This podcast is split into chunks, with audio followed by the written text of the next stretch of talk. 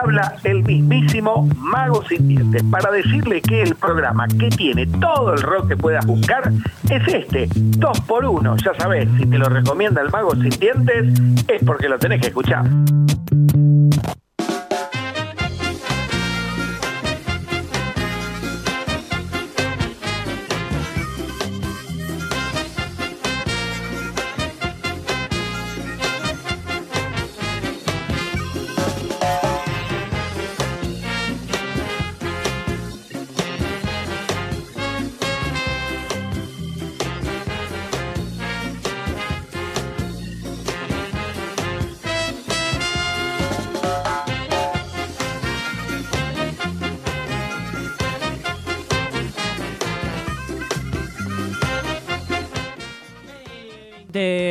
Sí, 20, 07, marca el reloj. Los. Sí. Cosa que eh, hasta el momento, si este bloque tendría que haber arrancado a las 8, eh, tenés media falta. ¿Por? Porque la clase está a punto de comenzar y Ah. eran 15 minutos de tolerancia. Pensé que yo, claro. No, no, no, no, no, pero viste que en el colegio era así. ¿15 minutos? O 10, ¿cuánto tenías vos? Cinco tenía ¿Cinco yo. de tolerancia? Más vale, Entonces falta entera. Señor, Puta madre. qué feo entrar y 7 y ya tenías la falta y te vas. O te tenías, no, te tenías te que decían, quedar. No, te tenés que quedar. Claro, porque ya te vio la directora. No, eso, no, no me quedo. No. Y sí, te tenés que, de te tenés que quedar, no, ya te tenés que quedar porque está a punto de comenzar la, una nueva clase con nuestro querido Gaby Ramírez. La gente ya se está sumando en arroba 2x1 radio. Eh, acá nos saludan Opa, se complica. E. Ramírez. E. Ramírez eh, 110. Mi hermano, Esteban. Sí, eh, Mauris ya se unió, vamos a Ya. saludarlo. Saludos, La Mauri. gente que se está Negrito. sumando en arroba 2x1 radio, donde vamos a transmitir esta columna en vivo. JM Hurley también se unió, vamos a para saludarlo. todos y Sí. todas y todes, todos y todas arrobas. Y cuando el flaquito esté listo, me levanta el pulgar, nos está salvando Mauris. Vamos a darle comienzo a un nuevo momento cultural con Gaby Ramírez.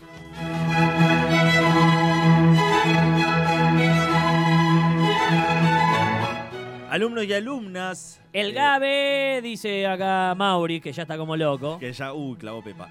Alumnos y alumnas presentes de manera física y de manera eh, radiofónica atrás de sus dispositivos, tanto móviles como analógicos. Tomen asiento, pónganse cómodos. Hoy eh, les traigo una clase curiosa. Les traigo una clase poco común, Ajá. pero ya conocida más o menos lo que voy a hablar.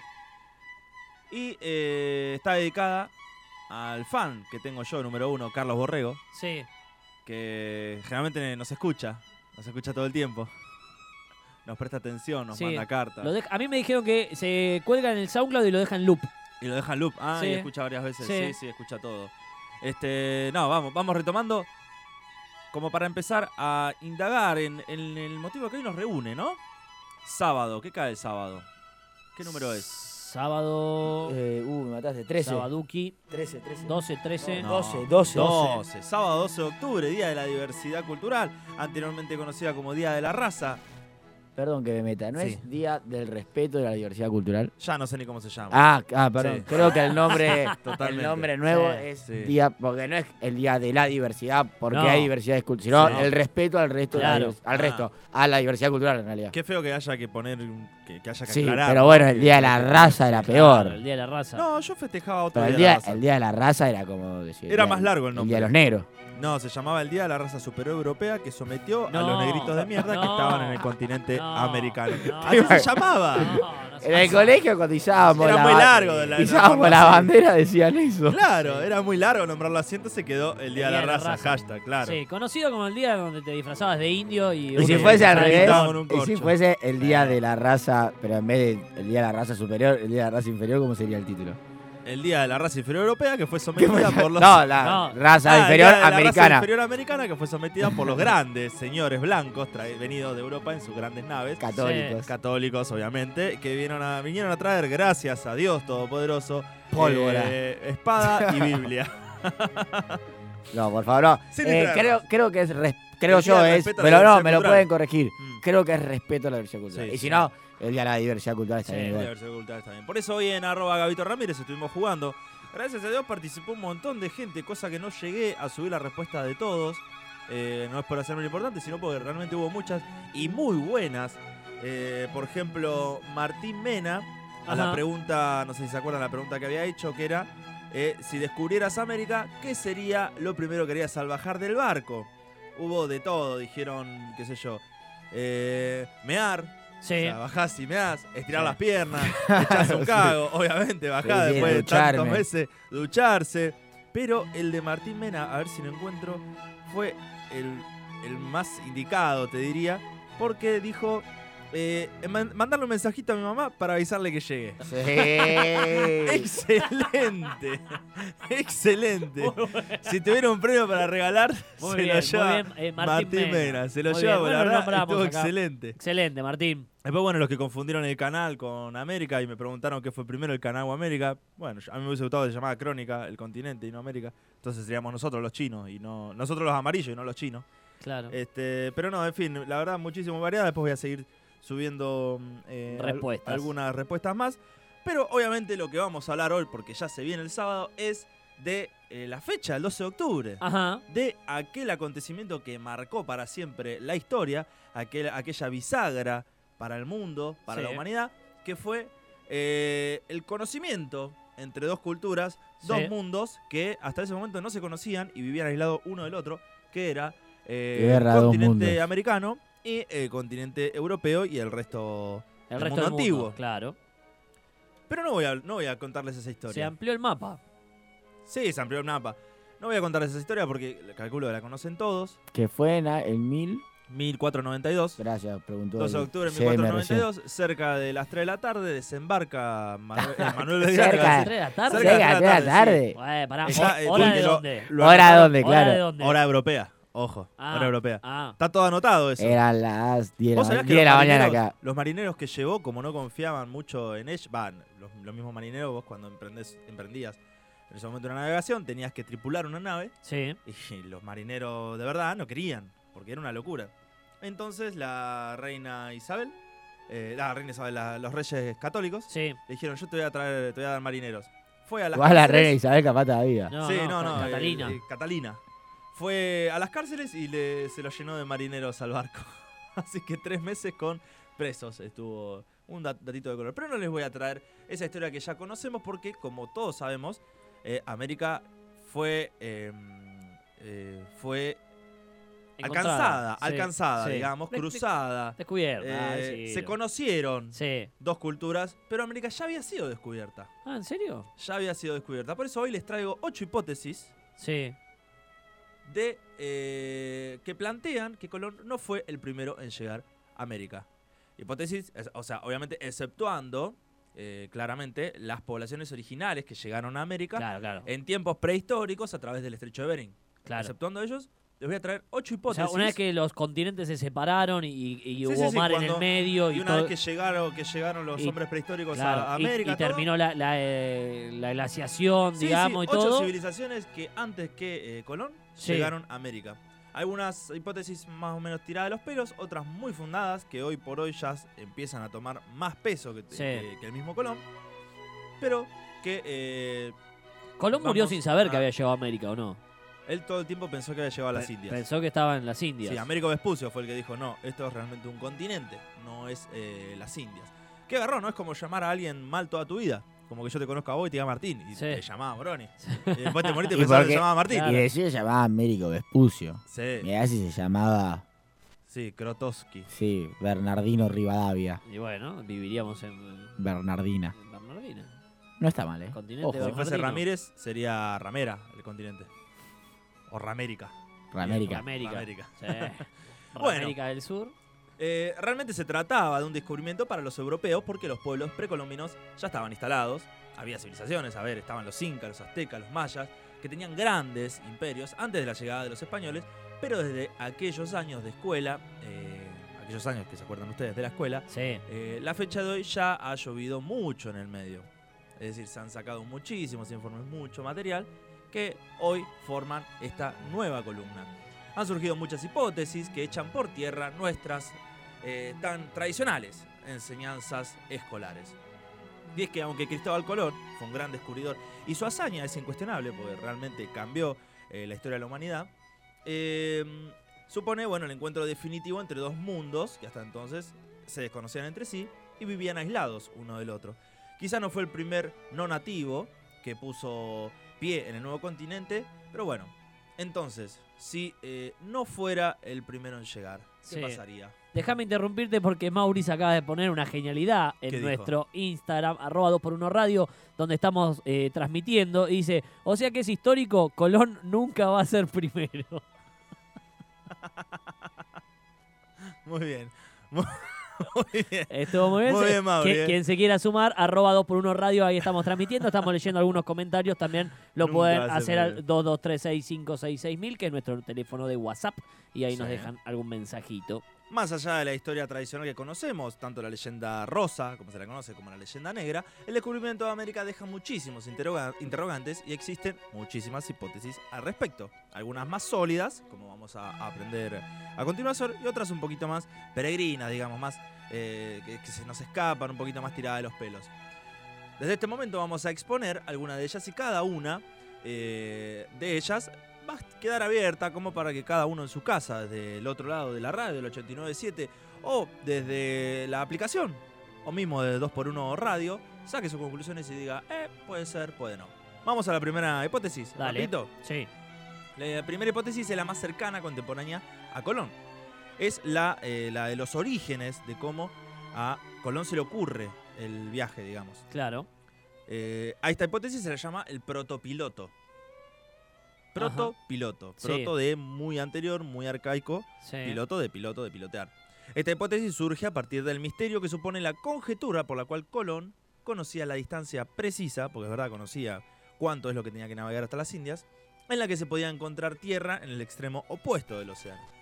Además parece ser que tenía conocimiento de la ruta por la que transitar para llegar a dicho destino, y de ser considerada cierta hipótesis, esta hipótesis, eh, se postula la existencia de un piloto desconocido con quien habría contactado en la isla de Madeira. Ah, alguien le tiró el dato. Alguien le tiró el dato. le tiró el dato. Porque recordemos que Colón lo que quería era pegar la vuelta. Claro, porque Para, le- para no ir todo bordeando, digamos. para no dijo, pasar por el Imperio Otomano, que les Claro. decían, no, muchachos, por acá no pueden pasar, Claro. tienen que pagar. dijo, yo si doy la vuelta al mundo, no, pero Colón, la Tierra es plana. ¿Qué va a ser plana? Claro. Mirá este huevo. Y paró un huevo. Y anduvo con los huevos, rascando Sí, los huevos por todos los... los- los- Entonces dijo, yo me voy a dar la vuelta al mundo y voy a llegar a las Indias por el otro lado. y no le voy a pagar peaje Pero a había alguien que le había soplado. Y sí, ya le habían tirado la Ah, data. nah, nah. Este piloto anónimo se supone que fue un náufrago que reveló a Colón el camino, sin embargo puede que no sea más que una leyenda relatada por algunos cronistas. El nombre atribuido normalmente a, este personaje, quizás le suene, quizás no, es el de Alonso Sánchez de Huelva, que sería este piloto que naufragó, Sí. este piloto de nave, de navío, que naufragó en las, islas, en las Américas alguna vez, Claro. supo volver Sí. y le tiró la data a Colón. Cómo ¿Sabés ir y cómo volver. Entonces Colón dijo, ah, mira, eh, nos va a servir porque necesitamos por buscar acá, nuevas rutas. En así tal que kilómetro hay una fiscalización de velocidad. Así tenés que ir todo por el norte. Cuando veas el tercer glaciar, doblás a la derecha Sí. y le das más o menos hasta la línea del Ecuador. Te vas Sí. a dar cuenta porque te vas a cagar de calor, vas a tener el sol en la cabeza Sí. y ahí le das hasta tu izquierda hasta chocar con la tierra. Así le dijo. Y. Colón le preguntó, ¿y por, cómo, se- ¿por qué se llama Ecuador? ¿Qué es Ecuador? Muy buena pregunta. Segunda hipótesis. Sí. Segunda hipótesis, esta es la más fundamentada y la más concreta de todas y la que le está sí. y la que ya se, ya, ya se la considera como que realmente ellos llegaron antes que Colón, que estamos hablando ni más ni menos que eh, del año 1000 después de Cristo y estamos hablando de los vikingos, señores. Vikingos en América. Eh, en el año 1000, en ese instante, Buena después de película. Cristo, Vikingos en América. hubo un- una muy buena peli para Adam Sandler o esa, Sí, ¿viste? sí. Sí, esa media bananera de, de- Sí, de humor sí, boludo, sí. bueno. Se llaman barra bravas. Los vikingos en. América. Ah, claro. En ese instante, estamos hablando del año 1000 después de Cristo, un grupo de vikingos que se aventuró eh, a la mar, liderados por Leif Erikson, hijo de Eric el Rojo, eh, salieron a eh, aventurarse al mar. Ajá. Empezaron a bordear todo lo que conocemos como el norte, la, la- la región más septentrional de nuestro mapa, Sí. Islandia, Groenlandia, y vieron que había más islas del lado de Groenlandia, del lado eh, oeste de Groenlandia, Sí. pasando la isla Sí. la Isla Verde. Entonces dijeron, vamos a ir por acá a ver qué encontramos.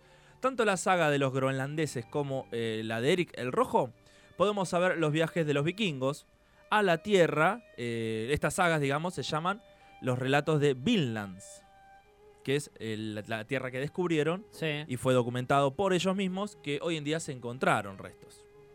Pues bien, la leyenda cuenta, la saga, porque ellos escribían sagas, tenían mucho de verdad y mucho de, de De mito, sí. Cuenta que estos vikingos llegaron desde Groenlandia hasta las costas de Canadá. Leif, el hijo de Eric el Rojo, eh, partió de, puerto, de un puerto europeo, eh, de lo que sería Groenlandia, Islandia, hacia el año 1003 con 35 hombres en una embarcación vikinga del tipo Gnar, eh, que eh, es una versión más avanzada del característico Drakkar que vemos en la serie Vikingos, por ejemplo. Claro. Es más larga, más resistente y alberga mucho Es más que los vikingos eh, personas. eran grandes navegantes. Grandes navegantes. Desde allí llegó a la tierra que llamó Vinlandia, o Vinlands para el término más eh, vikingo, y que hoy en pleno siglo XXI los historiadores y arqueólogos creen haber identificado como el asentamiento de Lands o Mendoz, o el Ensenada de Medusas, situada en la isla canadiense de Terranova.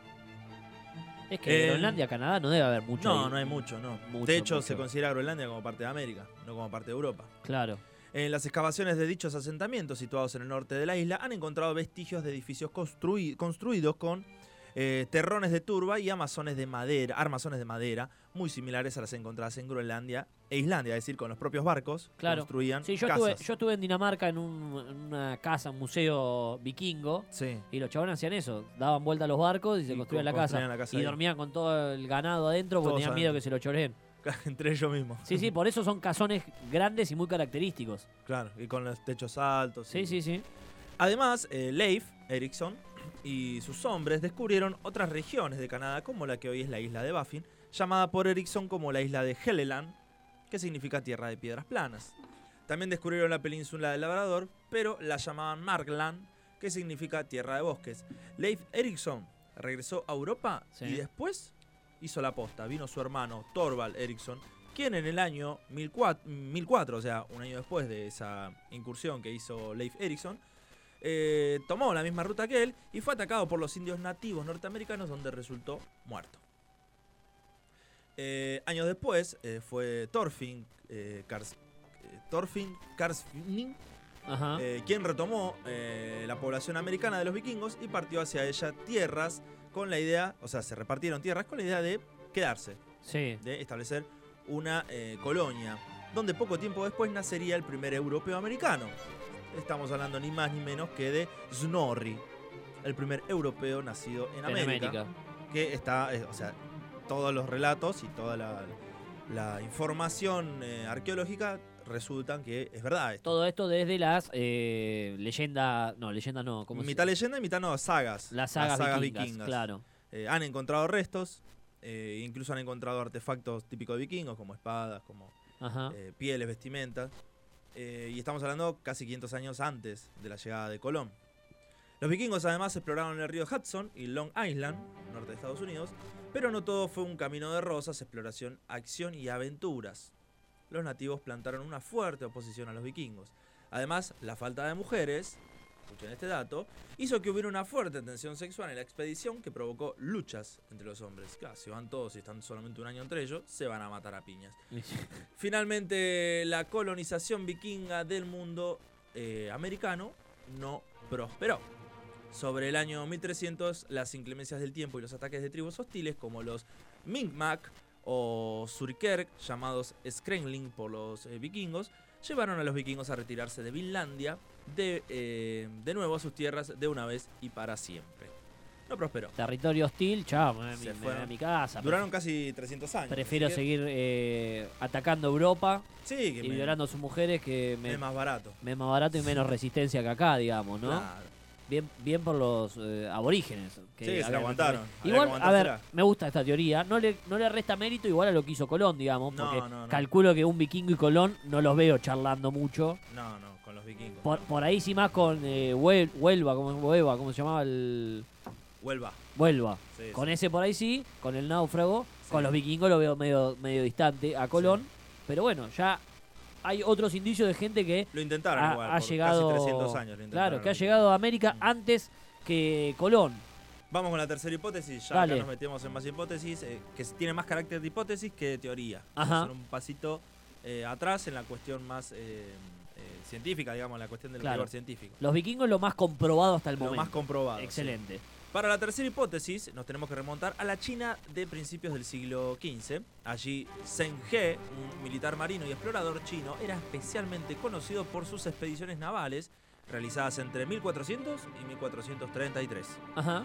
Durante sus viajes exploró el sudeste asiático, Indonesia, Felam, la India, eh, el Golfo Pérsico, la península arábica y el este de África al canal de Mozambique. Pero, para algunos pocos historiadores, el gran marino no solo exploró Oceanía, Asia y África, sino también habría llegado a América. Se trata de la hipótesis elaborada por el marino británico Gavin Mansis en 1421, en el que afirma que Saint-Ge eh, circunnavegó el globo y descubrió América antes que Colón. Sus argumentos son varios. Por ejemplo, señala que la arquitectura naval, que esto es cierto, la arquitectura naval china era la más avanzada del mundo en ese momento. Claro. Eh, los juncos eran mucho más grandes y resistentes que los barcos europeos y contaban con avances técnicos desconocidos en Occidente como el timón eh, fenestrado y los mámparos eh, para impedir los hundimientos. Bien. También eh, que se han encontrado ejemplares de porcelana china en lugares como Perú y California. Ah, mira. Mira vos. Pero el argumento más, más convincente es un mapa que se decía que es del siglo XV, en el cual está atribuido a, Shen- a y es el que aparece en América y Oceanía unos 70 años antes de la llegada de Colón. Pero después, investigando un poquito más, metiéndome más en este océano inmenso que es la Internet, todo eso eh, pasó al olvido, digamos, porque se descubrió que ese famoso mapa que se lo meritaba a él, Sí. en realidad es una copia de otro mapa del año de, de 1763. Así que ese Ah, mapa es falso. Claro. La gran, el No gran peso que Pero tenía bueno, es verdad. Puede haber. eh, pudo haber llegado. ¿No? Los chinos podrían haberse dado a la mar. ¿Qué Sí. huevos había que tener para mí Para en esa época para salir y alejarte y ver que la costa te queda cada vez más lejos? Sí. De eso eh, admiro muchísimo a Más, la- a más pensando en, la- en las creencias de la tierra plana, de los elefantes sí. sosteniendo, la tortuga, no, ¿no? todas esas cosas. Sosteniendo todo, sí. Como, boludo, se me va a acabar el mapa y me caigo. Hay que tener huevos, de verdad, ¿eh? De eso hay que, hay que admirar a las civilizaciones de las regiones de Oceanía que iban de isla en isla y a veces no sabían a dónde iban y Claro. descubrían islas y, Claro. y andaban. Otra hipótesis china, y ya vamos por la cuarta hipótesis, es la del legendario explorador Hui eh, quien era un monje budista que en el año 499 después de Cristo describió un país que visitó llamado Fusan por él, eh, que se encontraba al este de China a más de 8.000 kilómetros de distancia y acá está el dato curioso. Porque si usamos la herramienta de medición de Google Earth hoy en día, es a la distancia casi exacta que separa Hangdul, que es el puerto imperial chino de- Ajá. de, esa época, del año 500 después de Cristo, de Vancouver, Canadá. O sea que dijo, yo fui a tal lado que estaba a tan distancia, y a tal Sí. lado a tal distancia, realmente está a esa distancia. Tal cual a esa distancia. Tal no, no exacta, pero eh, Ah, cerca de lo que 8.000 voy. kilómetros. O sea, ¿por qué Vancouver y no en otra Porque dirección? llegó a Vancouver. Pa- Pero porque era en esa dirección. Claro, él dijo que el país que había visitado estaba allá, a Claro. tal lado, a 8.000 kilómetros, que hoy en día es eh, Vancouver. Claro, claro.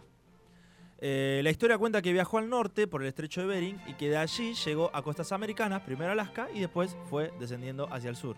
Lo más seguro antes no era ir directamente por el océano, sino era ir bordeando eh, las zonas más eh, norteñas, digamos, más septentrionales. Y bueno, aparte de vikingos y chinos, otras culturas afirman haber llegado a América antes que Colón. Sí, yo no me quiero meter en tu columna, pero Sí. acá eh, Valen Casla Mi primo. sí, eh, nos dice, hay un mapa que si mal no recuerdo era fenicio, que resistió poco el paso del tiempo, pero parece que tenía parte de América. Ya vamos a llegar, Valen, aguantamos un cachito. Esa es la octava hipótesis. Estamos por la quinta recién, gracias porque eh, me estaba hablando un gran estudiante de historia. Ahí Eh, está. En arroba 2x1 radio nos pueden seguir. Estamos en el momento cultural de Gaby Ramírez. Con algunas hipótesis que demuestran que Colón no fue el primero en descubrir, en llegar Claro. eh, a América. El primer no nativo, digamos, ya Claro, estaba poblada la Claro, una vez que estuvo poblada América, pero que hubo otras civilizaciones que llegaron antes. que llegaron antes. Quinta hipótesis. Si nos trasladamos a principios del siglo XIV en África, encontramos a Abubakari II Mansa del Imperio de Malí. Abubakari, esto ya es un poquito más locura, viste que siempre se- es como que no nos cuesta mucho creerles las cosas que hacen a, a esta gente. Sí. Abubakari fue un rey interesado en las expediciones marítimas eh, y en el año 1310 envió eh, una expedición al Atlántico con 400 naves compuestas por militares, representantes de casi todos los gremios, etc. De la que solo regresó una. Bien. Pero eso no lo desanimó para nada. Es más, eh, se entrevistó a Bubakari con eh, armadores de barcos de Sí. Egipto y de ciudades mediterráneas y ordenó construir mejores barcos y mucho más grandes en la costa de Senegal. Un año más tarde, 1311, se organizó una expedición con más de mil naves y él mismo se embarcó. Esto es real, lo que estoy diciendo, no, no Sí. es una leyenda. Debe haber charlado con el que volvió.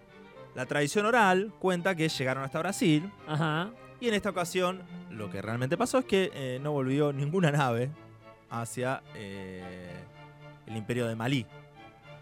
Pero bueno, eh, permitiría dar una explicación racional esta, esta proeza que hizo Abu Bakr II eh, a la existencia de indicios de civilizaciones africanas en Brasil previas a eh, la deportación de esclavos. De hecho, se han encontrado, eh, perdón por el término, pero tribus Sí. de origen de negros Sí. en, en las regiones amazónicas, previa justamente a la llegada de Colón y a la, a la traída de esclavos. Mira. En lo que podría llegar, Y que África podría lo- llegar a lo- lo servir para explicar Lo eso. tenemos bastante cerquita. Sí, no está muy lejos África. Lo que sí complica un poco el tema de las corrientes, pero no está tan lejos. Sexta hipótesis.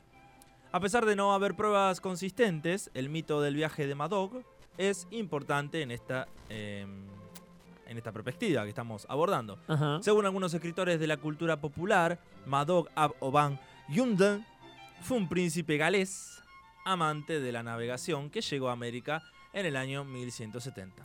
Todas las Para mansiones... embarcarte hasta América, si no sos amante de la navegación, Sí, la verdad que... Pero acá está el dato curioso. porque hoy en avión se te hace, se te hace tedioso ir a Sí, Europa. imagínate en barco, meses, meses, barco, lo que era y en esa época. El único que ves es mar, mar, mar, Sí. te querés cortar los huevos. Bueno, este galés, amante Estamos de la navegación. hablando, claro, en el año 1170 habría llegado a América, pero bueno, todas las menciones de Madoc son posteriores justamente a 1492. Por lo que parece que es un intento de los británicos de adelantarse históricamente a los españoles para decir que son los primeros en llegar al Nuevo Mundo. Eh, pero viste como, la verdad, lo tomo con pinzas, porque solamente hay menciones que son posteriores justamente al descubrimiento de América. Séptima hipótesis. También hay quien le atribuye el descubrimiento de América a los templarios, que vos muy bien hablaste el otro día sobre eh, eh, los templarios en la Patagonia. Claro, que habían traído Bueno. el Santo Grial. Exacto. Se trata de uno de los mayores misterios históricos en lo que han estado donde se ha dado vuelta. Durante el año 1307, como ya hemos hablado una vuelta acá cuando eh, hablamos eh, el 13, el martes 13, Sí. eh, una flota de templarios que escapaba de la persecución del rey francés Felipe IV después de que los, de- los fueron de- eh, declarados herejes y fueron perseguidos, ese famoso viernes 13, desapareció sin dejar rastros esta flota. No se sabe dónde atracaron, lo cual ha producido la aparición de diversas leyendas, una de ellas es que han venido a la Patagonia. Claro. Los mayas Todo el que no sabe dónde parar para en la Patagonia. Exacto. Pero de todos modos, ojo, porque los mayas adoraban un dios blanco y con barba. Quetzalcoatl. Era un dios blanco que tenía barba. Lo curioso es que los hombres de esta civilización eran lampiños. De baja estatura Sí. y de un color caribeño. Obviamente es causa de la genética y de la adaptación al ambiente donde vivían. Sí, El albino barbudo. Así que ahí tenés. sí. Octava hipótesis. Sí.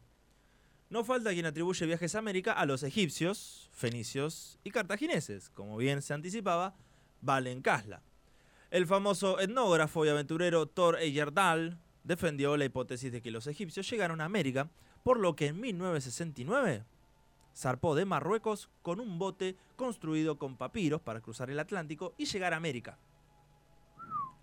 Se llamó Ra, el nombre del barco, que era Sí. réplica de una embarcación real egip- egipcia de eh, tiempos eh, anteriores, de, de tiempos de la, de la historia antigua. Sí.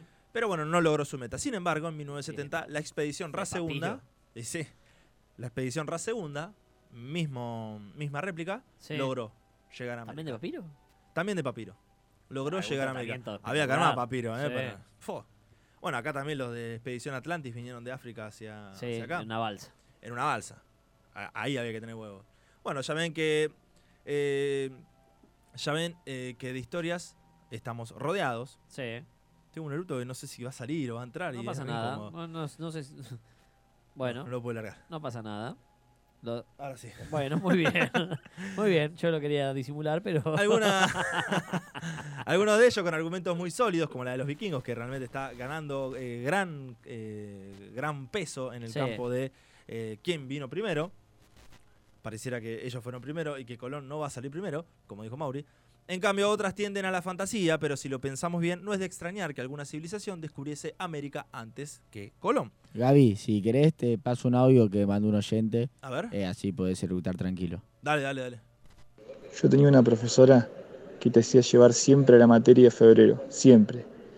Y cuando te la estaba haciendo rendir te decía, Tomás, si seguís así, vas a ser un negrito de la calle. Profe, cinco años después te puedo decir que en quinto año de Derecho promedio 820. La tenés adentro. Tomá, Tomá, la tenés tomá, Tomá. Tomá, pu- Tomás. Tomás, bien ahí, Tomás. Este, ¿qué tiene que ver con la columna? bueno, un saludo grande para No Tomás. que- importa, Tomás está está escuchando. Tenía ganas de expresarse bienvenido Sí, sea. bienvenido 22365666000, nuestro Es más, ¿sabes qué? A Colón nadie le creía y todos decían que no iba a llegar a, a la- a las Indias y llegó, y llegó bien ahí, Tomás. Me alegro Tomás, por vos. Tomás, profesora de Tomás. Tomás, qué, qué mala persona. Bueno, que la Tierra es redonda Sí, es eh, conocido desde tiempos de la antigua Grecia. O sea, Sí. no, no era un disparate creer que la Tierra era redonda, es un disparate durante un tiempo que se creía que era Sí. En esos tiempos. guarda la- están creciendo los terraplanistas. Sí. En esos tiempos la esfericidad de nuestro planeta estaba más que demostrada. Que la Tierra es redonda es conocida desde tiempos de la antigua Grecia. En esos tiempos la... eh, no me acuerdo cómo era que se llamaba, ahora se me fue el nombre. Sacaron la circunvalación, no me acuerdo el nombre de, de un matemático, Ajá. de Sirene. Ah, de Sirene, no me acuerdo el nombre ahora. No importa. Sí, sacó la mm, circunvalación de la Tierra y la calculó en eh, 39.400 kilómetros, cuando en realidad es de 40.008. O sea, estuvo muy cerca, 400 kilómetros, para hacerlo en la antigüedad con las herramientas que había. Sin calculadora, papi. Sí, claro, así a, cabeza, la verdad, Sin la calculadora del celu que cada vez que la agarro abro el despertador. estuvo perfecto. O sea, ya la Tierra se sabía que era redonda, muchas eh, civilizaciones sabían que la Tierra era redonda y se largaron varios a, eh, a explorarla. Acá está el eje de lo que quería traer hoy. No sé si estamos con un poquito de tiempo, lo vamos Dale, a hacer dale, rapidito. dale, dale, dale. Europa fue, entre comillas, colonizada por... eh, América fue colonizada por Europa, pero ¿qué habría pasado si América colonizaba Europa? Este artículo lo saqué del canal, que ya, del canal de YouTube que ya lo había auspiciado acá, que es el baúl de las cosas inútiles, Sí, en el cual plantean estas cuestiones y realmente es muy interesante. Aquel que conozca historia sabe que en eh, un encuentro en civilizaciones, aquellos que sean más avanzados serán los que dominen y, avancen, y venzan siempre. Sí. El más fuerte gana, es así, siempre. Eh, no importa quién descubra a quién, eso es lo que dijo Darwin, la supervivencia del más claro, ¿no? el lado más desarrollado y fuerte siempre va a vencer. Así fue en nuestro continente. Europeos llegaron y enfermaron, nos enfermaron, nos vencieron y nos pusieron sus costumbres. Pero, ¿por qué? ¿Por qué Europa fue superior eh, a nosotros? Realmente, en varios aspectos. ¿Habría existido alguna manera, alguna forma en la que la historia fuese al revés? Puede que sí. Un dato a tener en cuenta en la primera incursión que hacen los españoles en América, Ajá. en el norte del Amazonas, Sí. fueron totalmente avasallados y aplastados por eh, los imperios aztecas, por todos lo- los aborígenes de la región, y se fueron.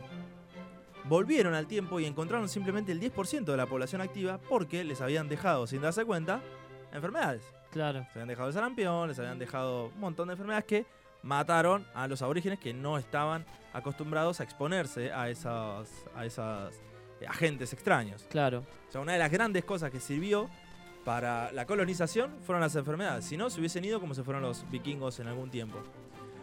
Antes de comenzar con este caso, que lo hacemos de manera rapidita, nos ponemos un poco en contexto. La historia del ser humano como tal comienza en África hace unos 200.000 años aproximadamente. África, tengamos en cuenta eso.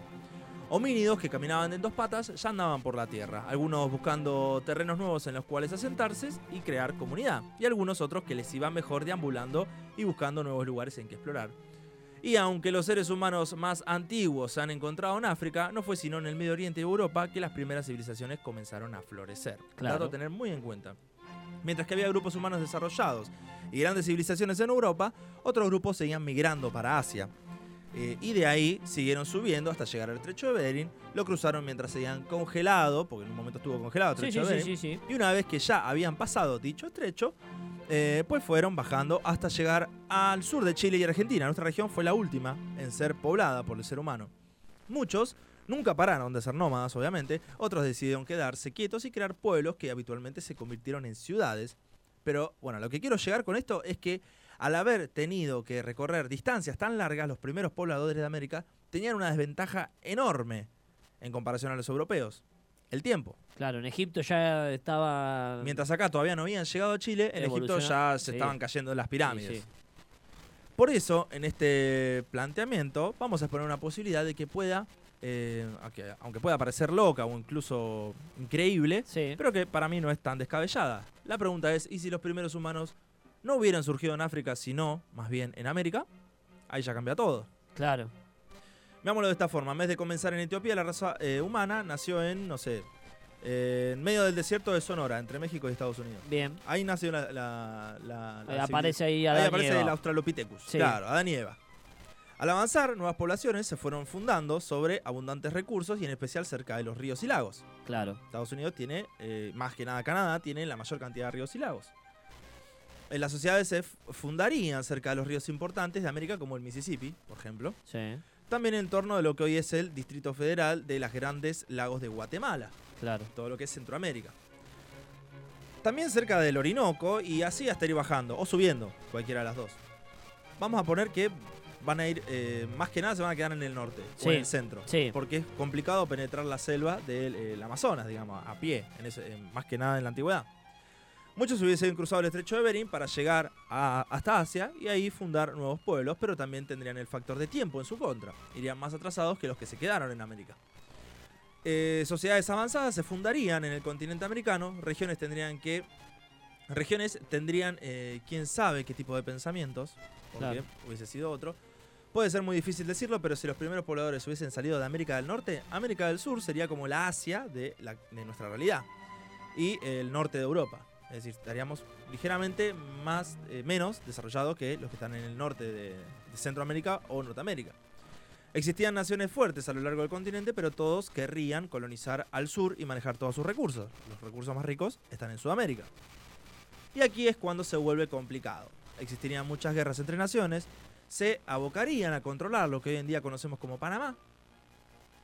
Ay, bueno, no está, La civilización Panamá no es... está tan lejos, está recontra controlado para Claro, pero justamente porque es un punto Y sí, un punto clave, un punto clave. Eh, Maurice dice, tus teorías me dan miedo, Gaby. Tranquilo, Mauri, todavía no termina. la Se- civilización. se pone peor. Sí. La civilización más poderosa sería aquella que tuviera acceso a América del Sur. Claro. O sea, tenía que controlar Y Panamá. posta, todas las guerras, las guerras mundiales y todas esas cosas pasarían de este lado. Sí, para controlar los recursos de este lado. Que siempre América fue históricamente más rica que Europa. Sí. De hecho, por eso nos colonizaron. Así que lo más probable es que surgirían unos nuevos imperios-naciones con rasgos muy similares a los actuales, pero con regímenes estatales radicalmente diferentes a los que conocemos. No sé si hubiera surgido la democracia ahí. Claro. En Norteamérica, más específicamente cerca de Mississippi y los Grandes Lagos, habría numerosas civilizaciones rivales entre sí, pero que estarían siempre dispuestas a unir sus fuerzas en contra de los rivales más al sur, como pasó en Europa. Entre nosotros nos odiamos, pero odiamos más a, Claro. eh, a los... eh, Esparta con Atenas cuando se unieron contra los persas. o Francia, España, Inglaterra, Ah, con- eh, cuando hacíamos las invasiones. Claro. Éramos todos amigos. Y sí. Habría un imperio localizado en Centroamérica que manejaría Panamá, que sería para mí uno de los más poderosos, y por lo tanto controlaría muchas otras naciones del sur. En el sur habría grupos fuertes, pero al tener menos tiempo que los del norte, menos tiempo de desarrollo, no sería un rival directo tan poderoso en No, comparación a Centroamérica. Es Sería como cuando como jugabas Asia. a Age y querías ir a atacar a uno y cuando llegaba ya el chabón había evolucionado su castillo. Ah, tenías que volver, porque te cagabas Decía, no, boludo, me cagan a palo. Sí. Panamá sería el territorio más importante en todo el continente. Este te daría, si vos controlas Panamá, entrada al sur y no solo eso, con tiempo de construcción también daría la facilidad de transportar producto y personal eh, al otro lado del continente, o sea, de un lugar a otro. Es el Ajá. punto estratégico de América, la Panamá. Por algo está el canal de Panamá ahí. Y sí. Así como, claro, así como lo fue, encima que es de los Yankees. Así como lo fue en nuestra realidad. O sea, sería igual estratégico que eh, lo es para nuestra realidad. Pero sí. Pero, si solo una nación lo manejara, los del centro, pues ellos cobrarían impuestos y gastos para cruzar eh, dicha zona, serían los más ricos. Claro. E incluso tal vez le prohibirían pasar a otras naciones. Así que sería inevitable que alguien de los territorios del norte, que aunque no eran tan fuertes como los eh, del sur, probablemente a fuerza de necesidad serían un poco más ordenados y tácticos. Pensarían en la posibilidad de que más bien sería mejor darle la vuelta al mundo para salir por el otro lado y llegar al otro lado del continente. Ah, mira cómo me, me- No sé si te suena me- familiar. Hermoso. Navegando con el objetivo en mente de llegar a Norteamérica, o sea... eh, Entonces, en vez de un Cristóbal Colón, tendríamos un. eh, Falcon, Jo- Chocolate- John Will, ponele, Claro. Una cosa así. Claro, John entonces- Williams. No, porque ahí sería inglés, sería un de kun, ¿viste cómo se llamaban? Bueno, No, no, pero eh, un yankee. así, pero no sería, Ah, claro. Claro. Yendo eh, a algún, eh, alguna nación norteamericana, piel roja. claro, hacia el este, para darle la vuelta al globo, llegarían, lógicamente, a Europa o África, en vez de la costa oeste de América, como buscarían.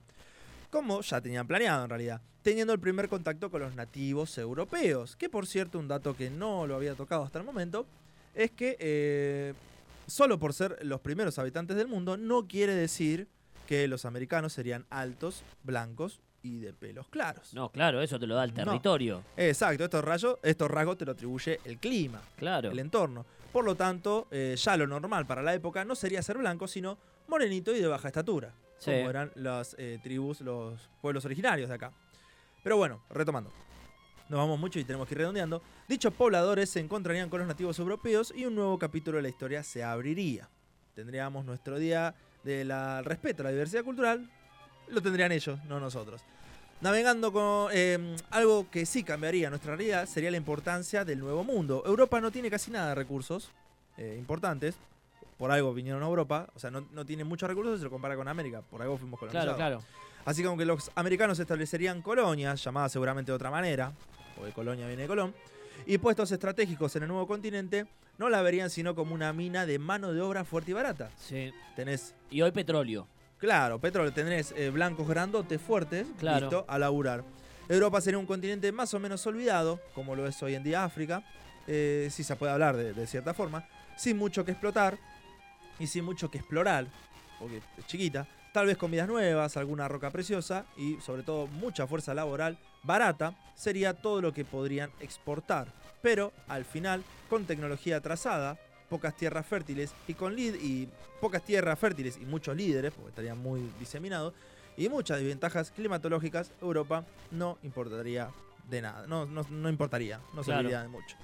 Ya se nos va agotando el tiempo, es hora de volver a la realidad y eh, quedará para otro, otra columna preguntas como ¿qué pasaría con la religión? ¿Seríamos católicos? ¿Seríamos cristianos? ¿Qué tipo de gobierno habría? ¿Qué filosofía usaríamos? Porque nuestra filosofía es totalmente europea. Los Claro. griegos la, la- la han La forjado y la claro. fueron desarrollando los, los europeos. ¿A qué llamaríamos bien y mal? ¿Cuál- ¿Qué manejo de qué, qué concepto manejaríamos del bien y del mal? Y sobre todo, ¿hacia dónde apuntaría la tecnología? Esas son preguntas que les dejo pensando Wow. a los que hayan seguido Wow. esta columna. No se van a ir sin este, hacer laburar un poquito la cabeza. Eh, llega el 12 de octubre, llega el Día de la Diversidad, del respeto a la diversidad cultural. Pensemos la historia, pero también pensemos a dónde queremos llegar. Hemos terminado con un nuevo momento cultural. Se pueden ir en paz.